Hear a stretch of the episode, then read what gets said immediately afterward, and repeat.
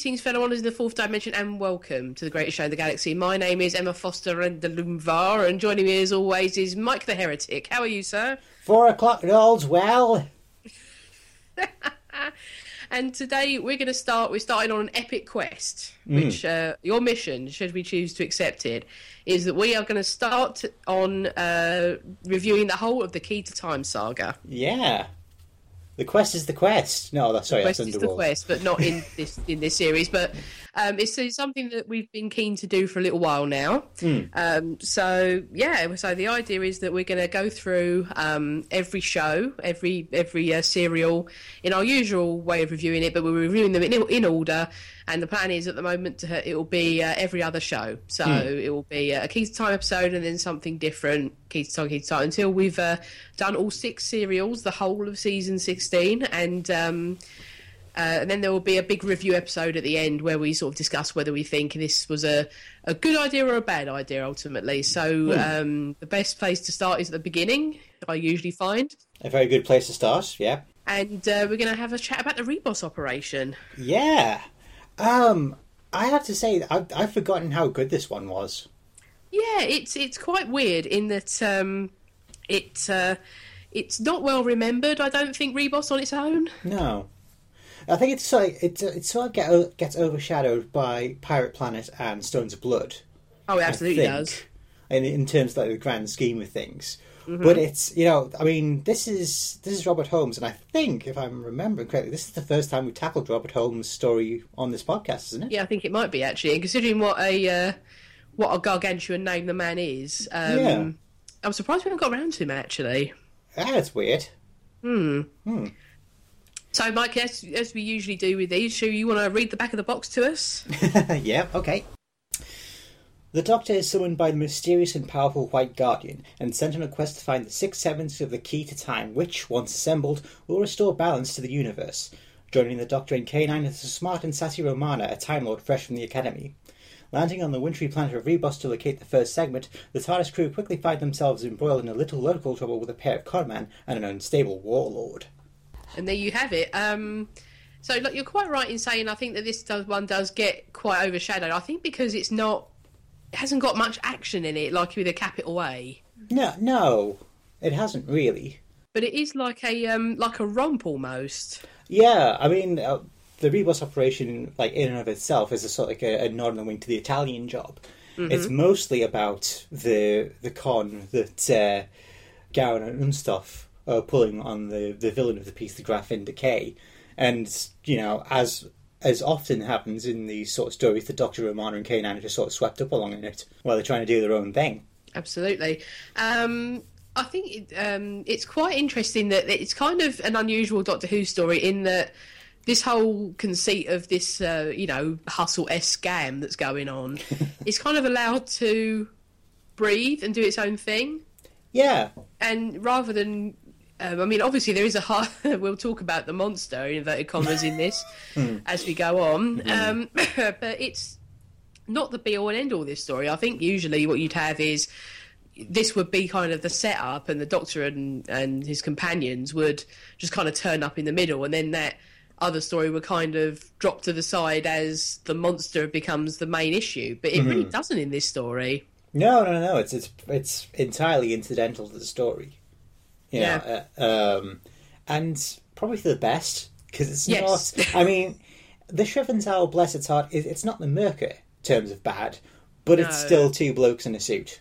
Yeah, but it literally does nothing in this story. No.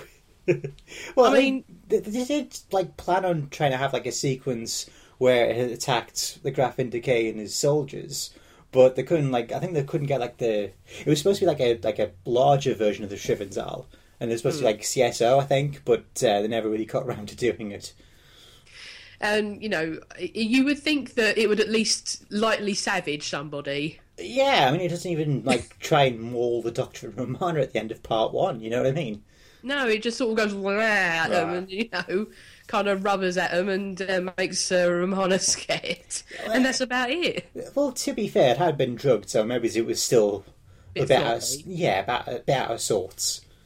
Yeah, but I mean, truly, I think that it's only in there because you know, like, oh, it's Doctor Who, we better have a Yeah, monster in it. It's required. It would be entirely entirely fine to not have the Shrivenzale at all, whatever. Yeah, it's it's like the magma beast from Caves of Androzani. It does not Yeah, need to be is. there, and it's not very good. But you know, Doctor Who got to have a monster, really. So Yeah, which is it's kind of a shame. You sort of feel like you know you wish that they'd been brave enough to not bother with it because Mm. it just makes the whole thing feel a bit shonky. yeah, Um, so I wanted to throw something out there, just if we're going to obviously start at the beginning. Um, The whole idea with the White Guardian. yeah, Unfortunately, watching it now, it's almost impossible to watch without thinking of the architect from The Matrix. very true, anyway. very true. Ergo, therefore, Yeah, and of course, you know his his role is kind of the same as the architect. Yeah, pretty much. He's like the the bloke who kicks off the story. But also, it's it's also like before, so like Matrix Reloaded, you probably couldn't help but think of him as like Colonel Sanders. Do you know what I mean? Yes, so he like, also looks like he wants to sort of fry me some chicken. Um, Bless especially because he's sort of in that colonial get up. yeah, yeah, yeah, yeah. But I have to say, it's like Cyril Luckham does have a good turn in sort of like very, very quiet, understated menace. You know, when he says to the doctor, you know. Um, the doctor asks him, you know, what happens if I refuse to volunteer to search for the key to time, he says, uh, "Oh, nothing.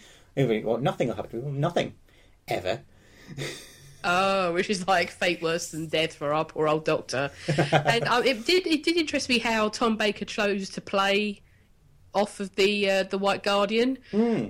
In that he's obviously because obviously you sort of expect him to be sort of sarky, kind of faux respect for him Yeah, because, because he constantly calls him sir and all this sort of thing. Mm-hmm.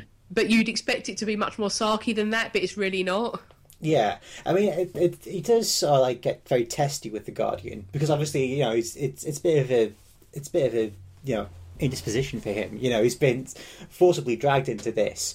So he he does have like a very well, I wouldn't even say sort of passive aggressive uh, tone with him. He does get quite uh, loud with him, but he quickly sort of backs off because the Guardian was sort of like conceived as sort of not quite like a godlike figure because obviously you know people would complain, but he's meant to be like a higher authority even above the Time Lords. Yeah. It- It's. I mean, obviously, I think we'll sort of we'll get to how successful or not that concept is as we go through the whole Key to Time saga. Um, but yeah, it just it struck. I mean, because sort of watching it again, it just you, you would think that um, Tom's Doctor, especially at this point in Tom's um, evolution as the Doctor. Um, I mean, you know, I think there's some points that we'll get to because he's getting, he's now getting a bit of an ego about himself. His old Tom, bless his heart. Yeah, And um, you would think that um, having to concede his authority as the Doctor to somebody else, he would not be happy about.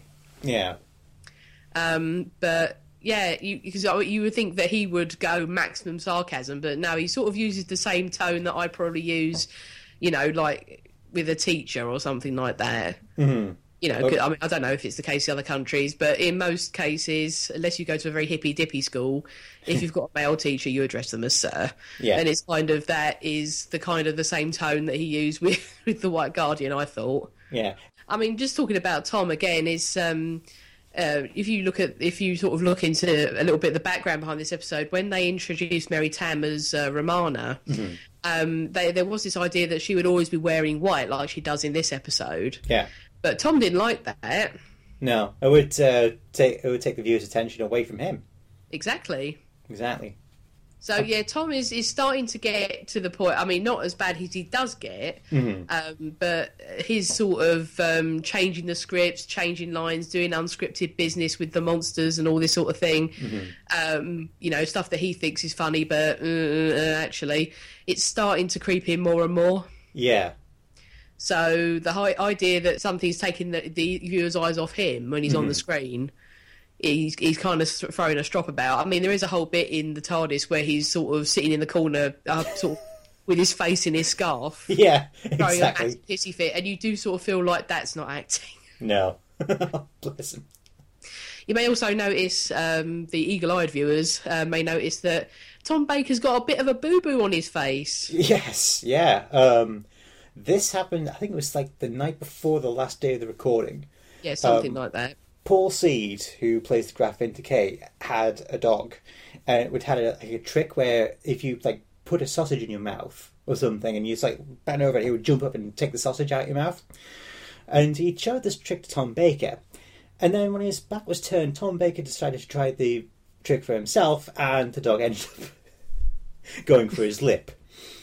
So there are scenes where you can clearly tell like what part of the the filming was taking place on because there's this noticeable scar, and they do they do try and cover it up with makeup, but it's still glaringly obvious. And I, I think they even sort of like uh, there's a bit in Pirate Planet at the very beginning where you see the Doctor smash his face against the TARDIS console, and that sort of like explains quote unquote the scar, so they don't have to like try and like play hide around with it. You know what I mean?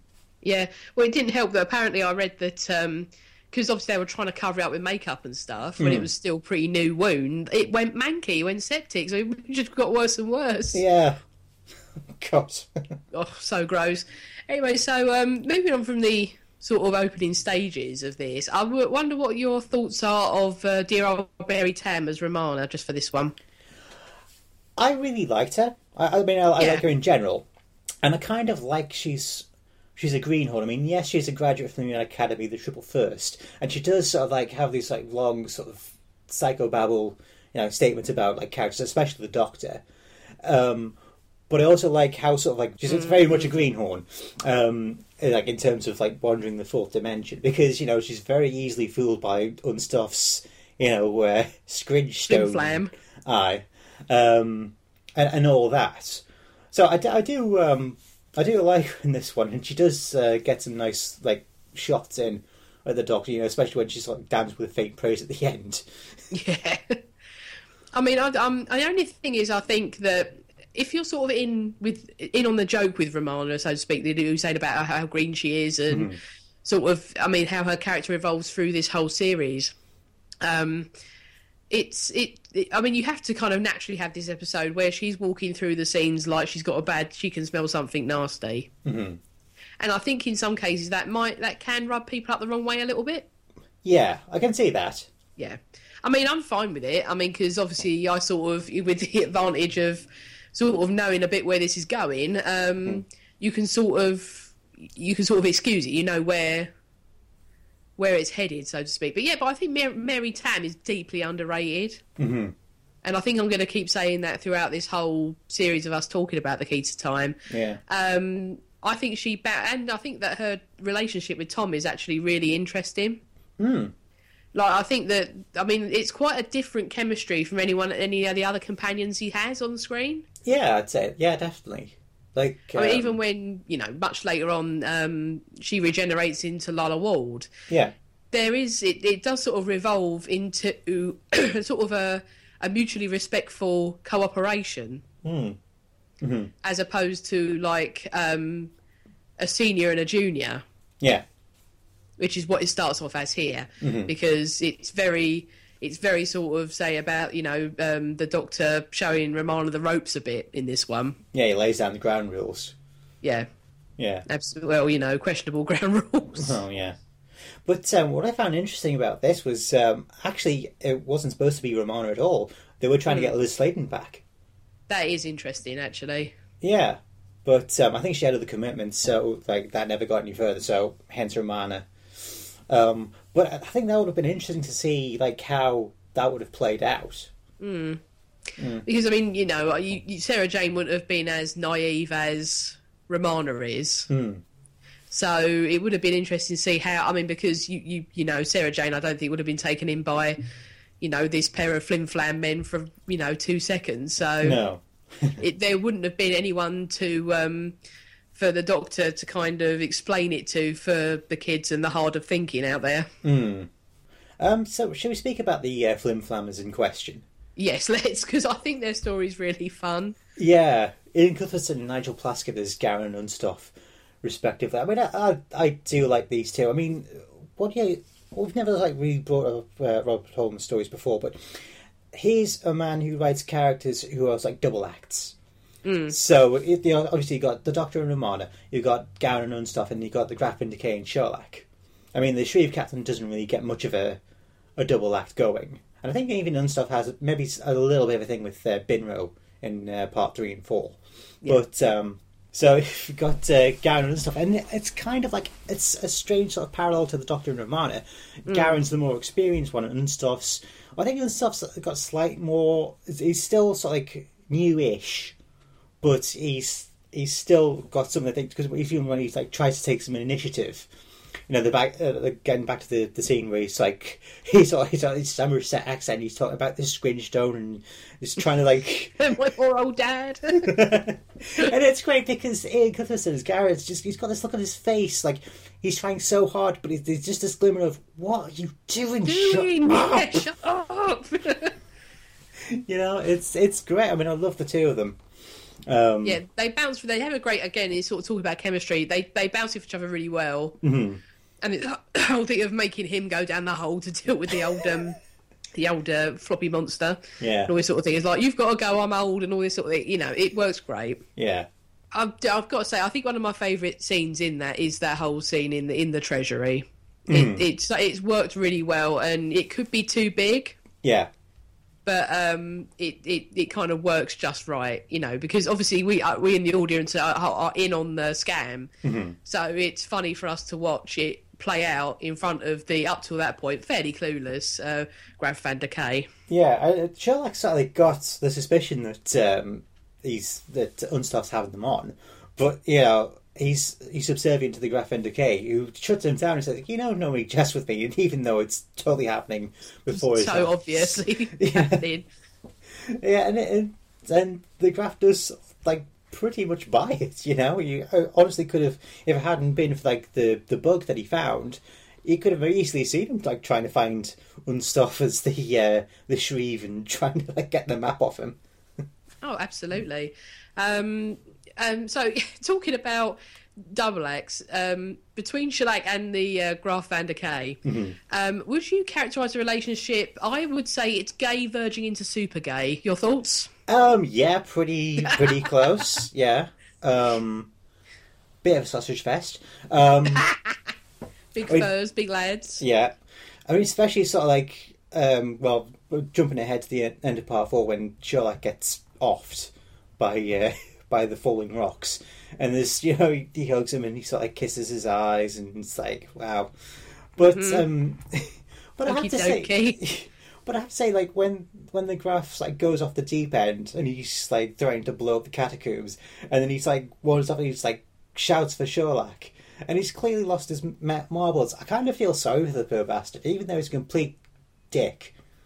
You know what I mean? It's it's sort of like this is this this is the guy who's like been with him through all this shit, even though like you know what the graph indicates trying to do and reclaim throne because obviously dude's a tyrant, you know, and you know he he got effectively kicked out while he was off like fighting these wars that probably his own people didn't want any part of.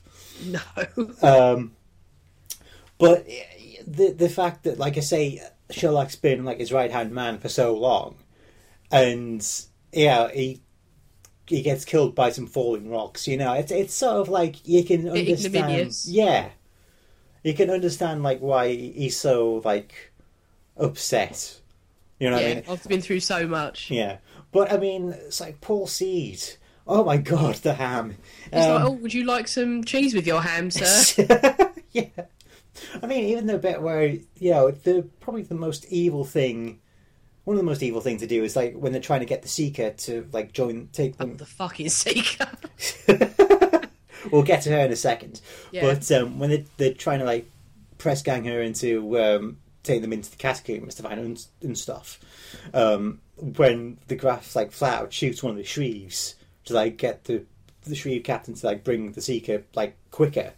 You know, there's a bit where uh, he and Sholakh sort of go, "Oh, it's a little bit up to the left," you know. It's oh, fine shot all the same. though. yeah, you know, thanks. Back into the left. Yeah, Um, so yeah, I mean, I don't. I think that obviously, I think reading this reading this script, uh, their their part is you know basically panto villain. Mhm. So he just went with it. yeah, I, I love it though. It is it is brilliant. I mean, the, the stuff when he's like looking straight at the camera and saying, "You know, one messes with the Graf van der and lives" and all sort of thing. yeah. Um, and I have to say, although like we we sort of like give Tom Baker shit for like um, throwing his own stuff in. The bit where um, the graph indicates like strikes Garron, and the doctor like uh, tries to intervene, and it's like the graph like slaps him across the face of the glove, and the, and the doctor grabs the glove and slaps him back. Oh dear. I mean, it, but it's kind of the only thing he could do. It, it, that is funny. I did like that bit. It mm. was hmm. good. Yeah. Um. So yeah, the Seeker. For God's sake, the Seeker. oh bless. She's it's it's kind of weird. She seems just the way she talks. It's so out of place compared to the rest of the cast. She's very sort of like RP. Do you know what I mean? Yes. I mean, even though like Prentis Hancock the Shrieve Captain is very rather sort of RP-ish. He's still got mm. a bit of like, still it's like a commoner elevated to like a high position sort of feel to him. Mm. But the Seeker, when she's like doing her, uh, her, her incantations and all that, it's still very it's like, oh bones, bones, show me the way. Ah! Yet the screams, how unnecessary. That's just like, did you catch a toe on something? What the hell? It kind of reminds me a bit of, um, you know, oh bloody, um, what's it called? Robin Hood with uh, Kevin Costner in it. Oh, um, Prince of Thieves. Prince of the yeah, and you know the sheriff of Nottingham, and I think it's Tracey Ullman plays a witch in that, isn't she? Is this? I think I is it Tracey Ullman? I can't. Hang on, I'm gonna have to look. Look it up. yeah, hang on. Just reminded me of that, really. So like, I'll stop longing your part out, love, and just tell me. uh, I can't see it listed anywhere. Oh, never mind. Damn it. Sorry. Never mind. Well, whoever plays that which. Ah. Um, anyway. Um, anyway. Anyway, yeah, so it, it's just so. I mean, and as well, it's just they he sort of went, I know, let's just make her look as stupid as possible. She got that bloody hat with the huge antlers on. Yeah. And all well, that sort of thing. I think the thing of it is. Sake. Well, I was looking through the um, the info text on the DVD, and um, mm. although like Ribos Operation is very sort of like um, Russian inspired in terms of the design, I think she's yeah. like more like a, a, Celtic sort of. She is figure. actually, yeah, quite right. I think that's what she's meant to be more over like anything else. Mm. That's why it actually seems so out of place. Yeah, I don't know. I mean, because um, part of me wants to kind of know what happened on Ribos, mm. because obviously they were at some point fairly advanced, mm. but now they're at the point where Binro is considered a heretic for supposing that the flashing lights of the sky are suns with planets and all this sort of thing, like Ribos is. Mm-hmm. So, like, what happened? You know, was there some sort of apocalyptic event and all of their knowledge was lost and they sort of ended up back in the dark ages or something like that? I don't think that was the case at all. I think um, they, they are sort of like, you know, 15th, 16th century in terms of like Earth culture. Mm. And that's around about the time when you had sort of like Copernicus and Galileo, Galileo. Galileo who very it's very much like the, the template for Binro the heretic because Galileo was also like tortured and like forced to like recant, you know, his his uh, beliefs. Mm. You know, so I, I, think I think Ribos has, has, always been like, and I think I'm sure it's like um, Garron brings it up several times when he's like doing his pitch to the Graff Vynda-K in in trying to get him to buy the planet. You know, they, they haven't even invented the telescope. Yeah. So they're just a bit slow to develop. Yes. They're late bloomers then, okay, fair yeah. enough. Bless him. um, so, can we talk a bit about Binro the Heretic, actually? I. Oh, that is honestly one of the best scenes between him and Unstoffe. Oh, it's marvellous. It's such a lovely scene. And it's uh, it's one of those things like. It, it kind of didn't need to be there, but it, just because it is there, it is like. Like, like this is this is the sort of like thing that probably wouldn't even like make it into like like a modern if this if Ribos Operation was being done today, that scene probably would have been on the cutting room floor. If well, his, his, whole character wouldn't be there at all. Yeah, because show, apart from show um, and stuff where the catacombs are, yeah, he doesn't actually serve the plot in any way. Not really, no. So it's really an intriguing choice to have him at all. Mm. But and you know, I mean, but I think part of it is obviously getting the story up to length a bit. Mm-hmm. But yeah, apart from that, really, he doesn't directly link into the plot apart from do one thing and then get killed, things, hide other stuff, and then f- show him where the catacombs are, and then get killed. and then get killed. Yeah, You know, there's no there's no uh, really story wise rhyme or reason to have this whole really lovely scene um, in it. yeah, but it's such a lovely scene. Yeah, it is. I feel like they could, nobody, nobody could bear to cut it out. Yeah, You know, but And I think yeah. it, it's marvelous. And actually, I think Binro is kind of a bit is kind of could become a bit of a cult hero in uh, sort of Doctor Who nerd circles. yeah, Um, mean- he comes up a lot, and um, you know, it's one of those characters that a very restricted screen time, only talks to one person really, but yeah, very good. And when you know when he does cop it, Mm-hmm. you know, you feel the pain of his death yeah. probably much more than anyone else in this show. Yeah, and it's like the the bit you know when Unstoffe like says you know you're absolutely right. I I come from there, and Binro starts crying. Yeah, You know, cause just because some one person, one person finally, you know, believed believes him. him. Yeah, I mean, he did, Unstoffe didn't even have to say, you know, I'm from another world. I think all it would have taken was for him to say, "Yeah, I like what you're saying here." Yeah, I think that would Oh, it's really lovely, and you know, it's one of those. When I turned this episode on to to rewatch it, I was my brain went, "Oh, been around the heretics in this, yay!" yeah, so I think one of the standout parts of this show, absolutely brilliant, love him. And I have to say, for this um, being a studio-bound story um, during like the, the hyperinflation of the late seventies, this looks pretty damn good. It does. I think that the the costumes help it a lot, mm. and the the set dressing because I mean they're basically in like three different rooms in this Yeah. show. Pretty much. Um, but they're all dressed and lit and so nicely. Mm-hmm. I mean, it's something that we've that you know we always bring up in that if you want a futuristic looking thing from the BBC, you know, you get some you get white formica in a corridor. Yeah. If you want something historical, mm-hmm. you get something beautiful. And like I say, you know, the obviously sort of the the east, the Russian, the Mongolian kind of um, feel of their costumes and stuff. Yeah. It's it's way better than it has any business being. I Definitely. mean, their their their their uh, costumes are so like lavish and layered up, and the only thing I would say is, uh, old Graf's um, soldiers. yeah. They just look a bit like the Black Knight from Holy Grail. Yeah, their their staff weapons are also a bit like not great. yeah, a bit kind of ordinary looking, bit, aren't bit they? plastic, really. yeah, a bit plastic. Yeah. You know, but you are waiting for one of them to go chicken.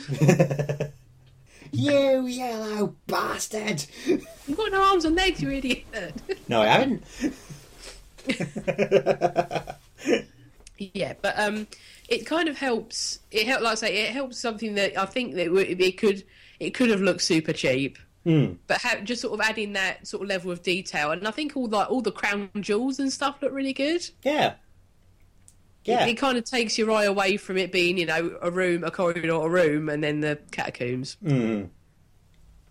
yeah. And uh, I would say I watched this episode with my dad here, and um, as he said, he was actually surprised no one died from breathing in all the polystyrene from the snow.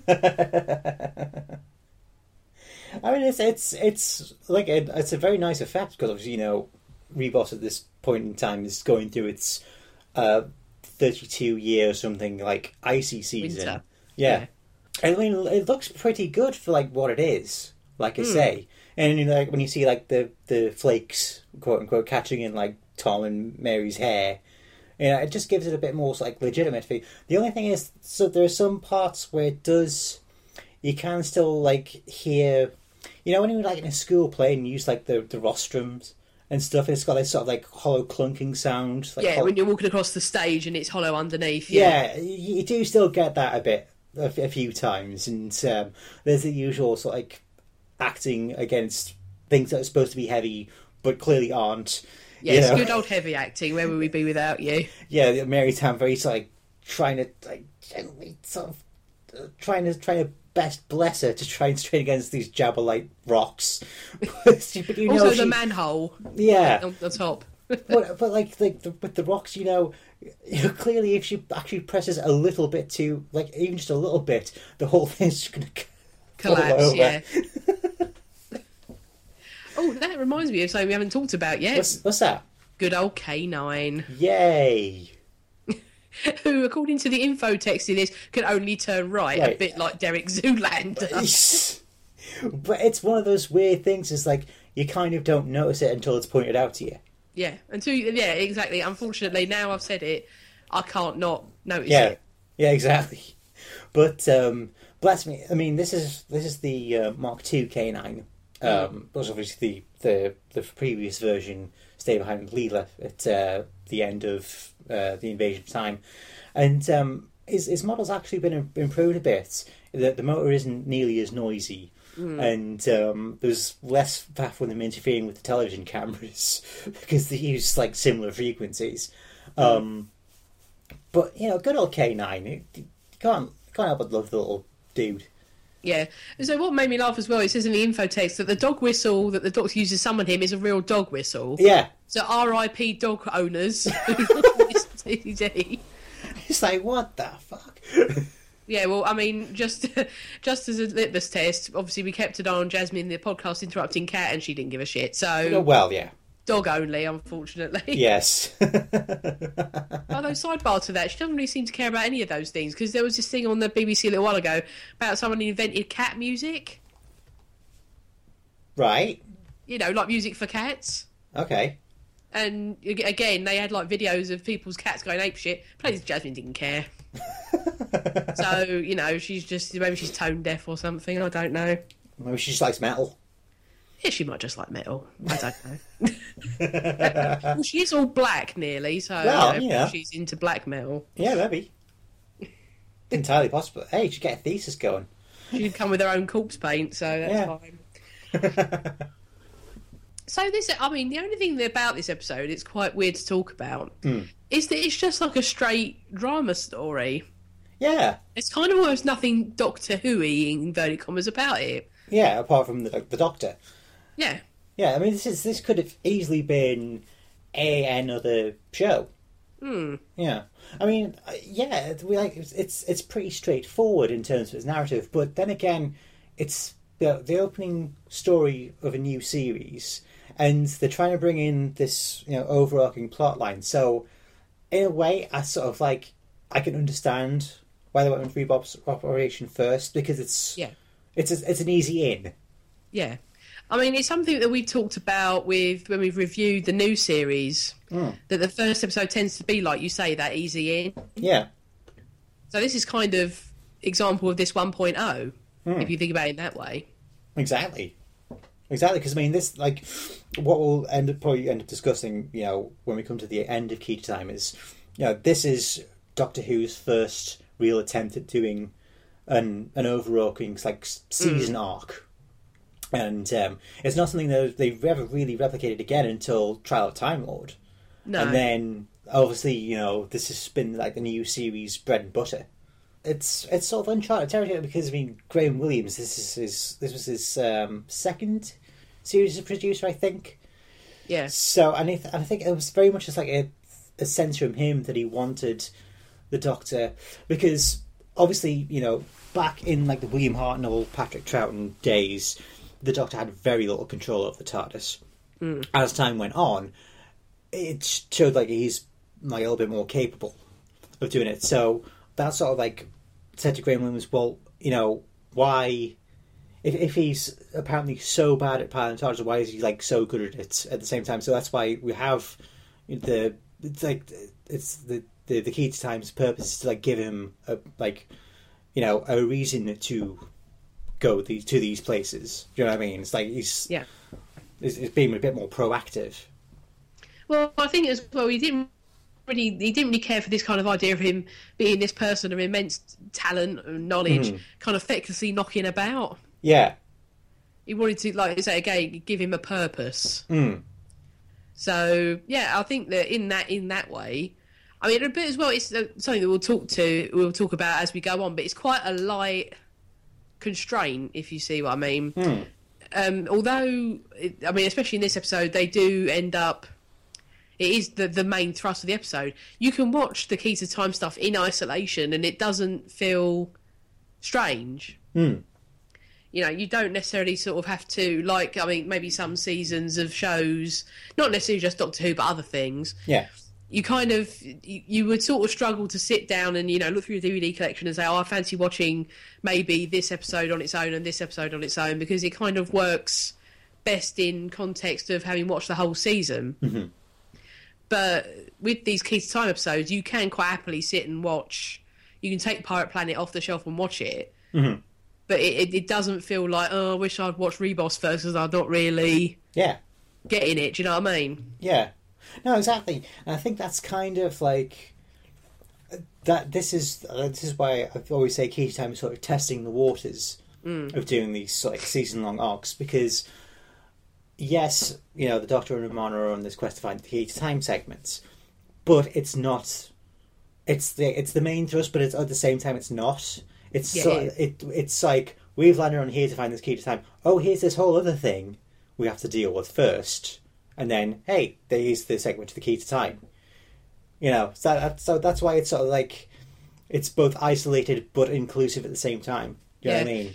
I mean, obviously, we've got the Doctor driving that because it, uh, Romana does say at one point, "Look, let's go and get it," Yeah. and he's just like, "No, you know, we're gonna we'll stick around." Whereas she's well, like, just get the bloody thing and boot it. Mm-hmm. Do you know what I mean? Where he's like, "No, we'll stick around and see how this shakes out." Mm. So, but I mean, a part of that is because obviously the thing that is the the uh, the MacGuffin of the episode is not the thing that Romana thinks it is, which is quite interesting. Yeah, well, that's that's interesting. It's like she immediately assumes it's the crown jewels. yeah, it's just the most shiny thing. Yeah, and it's not. It's the thing that's Unstoffe and Garron have brought with them. The thing that looks completely out of place with the rest of the crown jewels. Um, so I mean, it's sort of the the the MacGuffins can the, sort of the MacGuffin that we're after in this.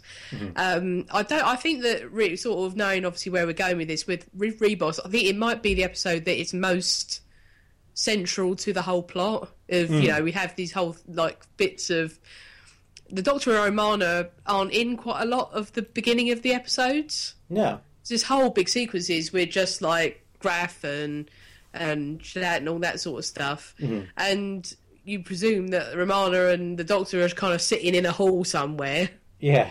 waiting to go and do, you know, waiting for the next move, you know. Mm-hmm. So it is it is still quite about the key to time in Yeah. this one, but it kind of it blends more subtly as we go go ahead. I think so Yeah. is something to keep an eye on um, as we go through these is to see how much actually going for the key piece is the central conceit of the episode or if it's just like oh we're here and the adventure happens and look we have the thing at the end so it's interesting to see how it works out with that and sort of the way that the writers sort of find to you know sort of keep the conceit going but not make it too the all be all and end all as we go along Yeah. Yeah. so, unfortunately, I mean, because unfortunately, with the with Ribos, because it's kind of such a a story which is kind of not Doctor Who in inverted commas in the way that we sort of expect it to be with like monsters and running around and shooting and lasers and all this sort of thing. It's um it's kind of difficult to talk about a little bit, really. Yeah. I can't. Um, I can't disagree. But but you know, this this is like one of those ones I, I generally I would hand on heart recommend people see because Yeah. it, it's very well done. You know, yeah, it's, it's, a not. great, it's a great adventure story, but Yeah. not in the way that you normally expect the sort of the tropey Mm-hmm. Doctor Who way. Yeah, I mean, we we kind of like we're kind of like making it sound like there's not much to it, but there is. There's lots of like great character beats, and it looks great. And honestly, it doesn't. It honestly doesn't drag. It's not one of these four parters where it's sort of like you sort of think, well, come on, let's yeah, Yeah, let's get on with it. Yeah, let's pick it up a little bit, but it doesn't drag at all. no, Um, yeah, I was about to say that. I mean, because um, in the documentary stuff afterwards, um, there were sort of people saying that if there's people who would just watch um, new series Doctor Who, they would be shocked at how slow this is. But I don't know if it's just because obviously we've watched a lot of classic Who in our time and stuff, but it doesn't strike me that way at all. yeah. Well, I think it's just because these days, you know, Doctor Who often has to like cram a whole story into forty-five minutes, whereas here it's one story over like four 25 minutes so you can be a bit more leisurely with it or you can like pick up the pace as much as you want but at the same time you've got you've got to like try and temper it a little bit because if you try and do things too quickly then you find you've got like this like huge gap of you know times you've got to fill in. I mean, I think a lot of the times like these multi-part Doctor Who stories end up overrunning their uh, Mm. the time slots when they're trying to time for like like script editing and things like that. So stuff actually gets cut out a lot more. So it's kind of it's it's strange actually when you sort of think about it. Yeah, I mean, actually, in a way, having this sort of this sort of four-parter to to do this story, it kind of it kind of works in the story's advantage because you get a whole, basically, a whole episode of the setup of the scam, Mm. which massive, which really advantages it Yeah. because the, the, you know the the story is not hiding anything from you. It's sort of like you know you and us, or you know, audience and us, we're in on this, and no, we're ha- we're, we're sort of. It's one of those nice stories where, as the audience, we're kind of one step ahead of you know the the main guys. So we're seeing where this is going. So we get to, a bit like an episode of Columbo. We get to watch Yeah. how it is backwards unpicked, with knowing how it's going to end, essentially Yeah. and having for these sort of 425 minutes means they've got time to actually you know construct this scam and uh, everyone understands what's happening Yeah, I mean, like, like say, um, if this was set in the new series, you'd be like straight into it. You wouldn't have any of like the setup. You wouldn't see like stuff like planting the Jethrik or you know anything like that. You'd sort of like it would be the Doctor and Mars like land right in the middle of this whole mess. You know, yes just I think probably it, like it would be a bit before. like the Karabraxos episode Yeah, yeah, exactly. so um anything else to say about uh, Ribos operation Um, do you know what? I, I kind of I don't think so. I think it's it's it's one of those ones like we, we've said all we need to say about it, but Yeah. it, it, it doesn't feel like I don't feel like we've sold it short or anything. I think it's, it's generally one like I say, it's one of those ones I'd actually encourage people to like go and check out. yeah really i think it's unfortunately because it's like no big flashy monsters you know no sort of it's got a companion which i think because it i think we'll talk about this when we do our summing up but because she's kind of restricted or this version of her is kind of restricted to this series mm-hmm. it's kind of a bit forgotten about Yeah. um you, you know, I say no, not like a big flashy space lasers and ships episode, mm. but it's it's really it's actually good, and I think deserves a lot more consideration than it gets. Mm, exactly. So, if you have any thoughts about the Ribos operation, you can send us your thoughts, and uh, by doing so, by emailing us at greatestshow at simplysyndicate.com. We also have our Facebook page, facebook.com slash greatest show podcast, and we have our Twitter account at greatest show pod. Uh, while you're at Simply Syndicated, do try out all the other good shows. Um, we do have a merch store, so you can buy things and purchase things for your clothing needs. Um, we also have a Patreon where you can uh, back us. We also have Simply Everything, uh, which for six pounds a month you can subscribe to Simply Everything that Simply Syndicate has ever produced, including some exclusive content uh, such as Shaken Not Stirred and um, the two Remote Patrol spin-offs. Um, but if you're also just feeling like a generous soul, we do have a PayPal, and you can send money that way. We do require help, and that would be greatly appreciated. Absolutely. So, with that being said, thank you very much, Emma, Thank you, Mike. and she'll talk to you next time.